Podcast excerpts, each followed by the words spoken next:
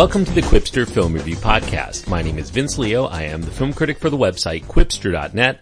I thank you for listening. I hope that you check out my website and find over 3,800 of my written reviews.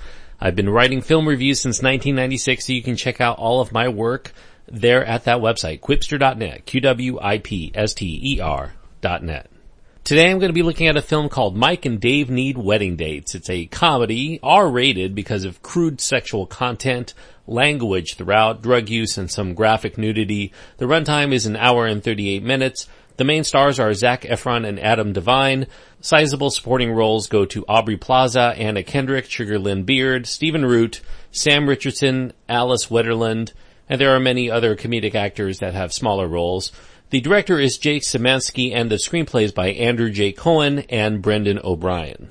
Now, if you've seen your share of raunchy comedies in the last, oh, 15 years, I would say around the time that Judd Apatow came on the scene in order to start in films, you'll be well aware of the modern formula in comedy. There's no real script in place before the cameras start to roll. The director, the writers, who are off to the side. The comedians, they're all doing takes over and over and over again. They riff and they riff and they riff a variety of funny things to say and do as they go along. Eventually hours and hours and hours of footage get winnowed down into what is usually an uneven film that offers plenty of the best and funniest moments of the humor that made the final cut. The rest of the material usually will end up in the blooper reel at the end of the film or on the DVD or Blu-ray or whatever in the special features where you see all of the things that got deleted. Whenever you see things like this, you know that the film was 90% improvised. They just had a basic premise of what they wanted to do in each scene. Actors are fed lines or they riff on the spot and everybody goes all out in to do the one thing that I guess people go into movies to experience, which are laughs. Whatever's going to draw the most laughs from the screening audience, the test audiences, etc., is what makes the final cut. And certainly Mike and Dave Need Wedding Dates is the quintessential version of this kind of movie.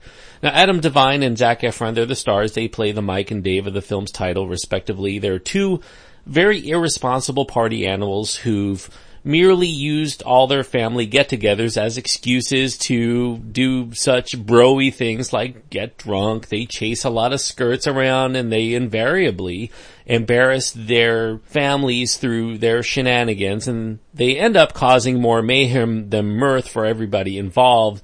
I guess their Wedding Crashers comparisons are so obvious that they're actually woven into the story as a reference for some of the characters during the movie because of the behavior of Mike and Dave during these events, whether it's anniversaries or weddings or other get-togethers. When it comes time for their sister Jeannie's wedding in Hawaii, the family makes it an absolute requirement during an intervention for Mike and Dave to bring dates along to hopefully keep their ids in check now, Mike and Dave can't just bring any dates though. They have to be nice girls and they have to meet the approval of their sister, her fiance, and Mike and Dave's parents. So, you know, there's still a screening process involved. And not knowing any particularly nice girls that would fit this bill personally, Mike and Dave take to the internet to advertise an all expenses paid trip to Hawaii for any women who could fit the criteria of not only being respectable enough for their family to give their blessing to, but also attractive enough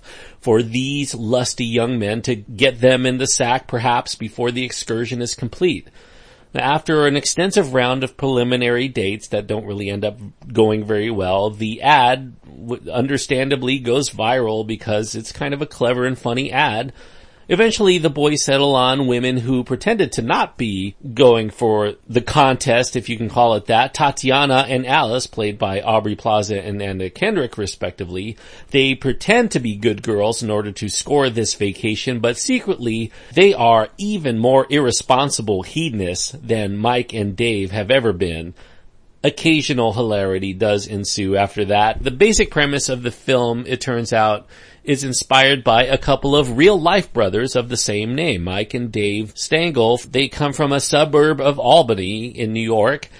They needed dates in order to attend the wedding of a cousin, and that resulted in a funny Craigslist ad for women to respond to that subsequently went viral and landed them on TV shows like the Today Show in order to talk about how their ad came about. This and some of their past humorous experiences in life resulted in them signing a book deal about their adventures and that was published back in 2015. That book was also entitled Mike and Dave Need Wedding Dates with the subtitle of And a Thousand Cocktails. Now, of course, comes a movie deal uh, artistic liberties are taken outside of that premise. The rest of the family, the actual dates that are played by Plaza and Kendrick are completely fictionalized, whole cloth for the comedic potential of the movie, as well as the events that transpire that lead up to the date of the wedding. But I do think that the overall tongue-in-cheek vibe of the real life Mike and Dave Stangle remain embedded in the storyline, even if it is played highly for silly yucks. Mike and Dave Need Wedding Dates, as a movie, it does benefit from a very likable, talented cast. They have no problems going all in in order to do anything that's required of them to squeeze out laughs out of this premise that in and of itself really isn't rife with clever potential. I mean, it is kind of a dumb premise. It doesn't hold very much scrutiny if you really think about it because you know, having an intervention to force these two bros, I guess literally and figuratively, to have dates to keep them from carousing and causing problems, it doesn't really make sense because their intention from the get-go is to carouse with these dates. So they're just basically concentrating more on getting them in the sack before and perhaps even during the ceremony if they're interested. And even if they're, if they're not interested in the women that they end up choosing, they're just going to spend their time ignoring these women and getting themselves into the trouble that they always get into. So I don't really understand that part of it, but the movie tries to keep things going fast enough and to try to distract us on enough occasions to make us not think too hard while it's going on. I don't think that most people are going to mind that it doesn't really hold weight unless they really want to think about it any harder than just, oh, that was a funny moment. Jake Szymanski, the director, he cut his teeth doing a lot of web shorts, you know, funny or die type stuff. He even did some skits for Saturday Night Live. I guess most famously, he directed the faux documentary, the sports doc on HBO about tennis that featured Andy Samberg called Seven Days in Hell. This is his first feature film. I think he does an adequate job keeping all of the hijinks together, maybe because the entire film feels like a collection of short films all surrounding a centrally plotted theme, and since he manages to make a lot of comedic shorts, it's in that vein. The tone as a whole, as a movie, it does emerge a bit rocky from time to time. It's, it's a bit hit or miss in terms of the material. Some segments are DOA on arrival, for instance. I mean, how many times are we going to see in a movie a scene that involves somebody having a microphone on them that they forgot to accidentally turn off and they end up saying or doing something embarrassing while the mic is on that everybody can hear. So you know, that gets put into this movie. There's a lot of examples like that in this movie of things that you've seen before, probably done a little bit better. You know, it's because it's a joke a second comedy, even though there are occasional lulls in terms of the funny business and some of it can seem a little bit mean spirited too there are a lot of times in which the characters change, the scenery changes, the, the actors, so, you know, it doesn't bog down that much. You know, eventually it hits again with another funny moment, and so, you know, the funny moments are spaced well enough that I don't think that you'll completely check out even if you don't find some of it very funny. Although much of the dialogue is obviously improvised, the screenplay is credited to a couple of people. The team of Andrew J. Cohen and Brendan O'Brien, they not surprisingly rose up out of the Judd Apatow camp to eventually write similar sketch-based ad-libbed comedies, specifically Neighbors and most recently this year, Neighbors 2 Sorority Rising, Obviously, Zac Efron would be a natural choice because he's already worked with his team before in both Neighbors films. He does pretty well in those films and everybody knows what they're going to get and he fits in pretty well with their style. But even with that, he mostly takes a back seat in terms of the comedy to his co-star Adam Devine, who seems to be channeling his inner Jack Black in the part there are often times if I close my eyes, I actually would see Jack Black because his voice, his inflections, and even if I open my eyes, a lot of the physical humor that he engages in is very Jack Black in terms of the way that it is delivered. Both men, despite being relatively amusing in the film, are persistently upstaged by the female comedic players in this film. Aubrey Plaza and Anna Kendrick are funny enough playing the dates you know, with Aubrey Plaza, you know what you're going to get because she's been playing a lot of this type of role in many of her films of late. Anna Kendrick is playing, I guess some people might compare it to, you know, a Romy and Michele type, you know, kind of a ditzy woman who ends up, you know, a party girl, basically a stereotype. And Sugar Lyn Beard, who does a lot of voice work in cartoons and such, and Alice Wetterlund, they play the daffy bride to be and the predatory bisexual sister who has eyes to also score with the Aubrey Plaza character. They get some really funny moments within the course of the film. They end up being the, probably the two more memorable characters that are not the main stars. You know, the, the movie just kind of stays above water with some good comedic performances here. As a film though, Mike and Dave need wedding dates. I would say if I had to kind of narrow it down to what is it that I truly feel, I feel like it's watchable enough as a comedy. It does have a handful of solid chuckles. Maybe there are a dozen or so other amusing moments that are propelled by the quality of the comedic acting to keep most people in the audience who are seeking a funny party type comedy properly engaged. However, on the other hand, I do think that the formula of the film is derivative of better comedies ones that have done it much better, especially in recent years.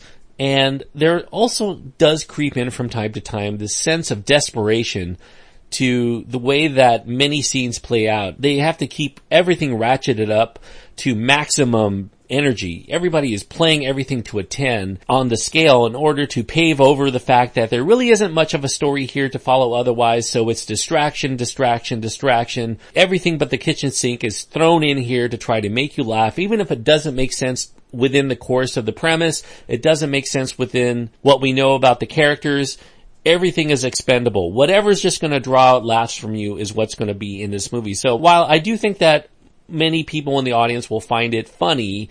I don't think that it is particularly memorable, and I don't think that it is particularly clever.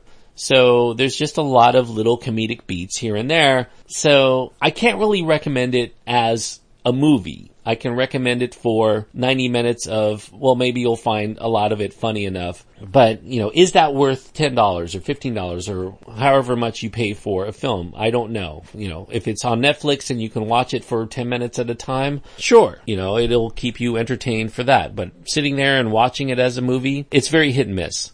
I would say if you like fast-paced, vulgar comedies, this will provide that if you're looking for something new or something novel beyond the occasional funny reference that one of the characters will make, or maybe a mean-spirited insult that gets lobbed that is so outrageous that it'll probably make you laugh nervously, you know, maybe you should seek entertainment elsewhere. This is definitely a raunchy comedy, devil may care in its approach. You know what you're getting into, I guess. So, you know, if you've seen the trailer, which gives away pretty much every plot beat that the film has, not that it has a lot, it's easy to see where it's going. So, and if you're a Zac Efron devotee, all you need to know is that it is probably a step below Neighbors and even a step below Neighbors 2, but I do think it's a definite step up or maybe even a whole case of stairs up from Dirty Grandpa, which also featured Aubrey Plaza in a similar role of a train wreck. So if this reminds you of Dirty Grandpa, I would say, and if you thought that was funny, maybe this is the movie for you.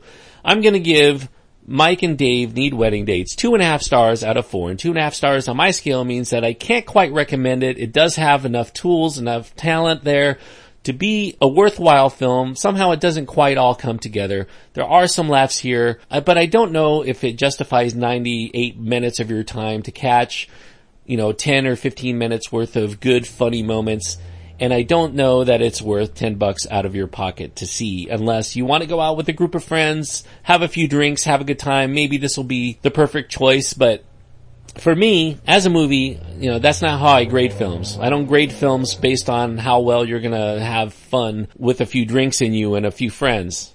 Even though I know that there are some people out there who see movies that way. So two and a half stars goes to Mike and Dave Need Wedding Dates a close call, but I can't quite give it my blessing. So I hope that you enjoy the review nonetheless. I do these reviews all throughout the year. You can catch them all by subscribing here the Qwipster Film Review Podcast. Also, if you happen to be on iTunes and you've been listening a while and you want to support the show, I would say leave a review. That's the best way you can do so. It would help me out so much if you did.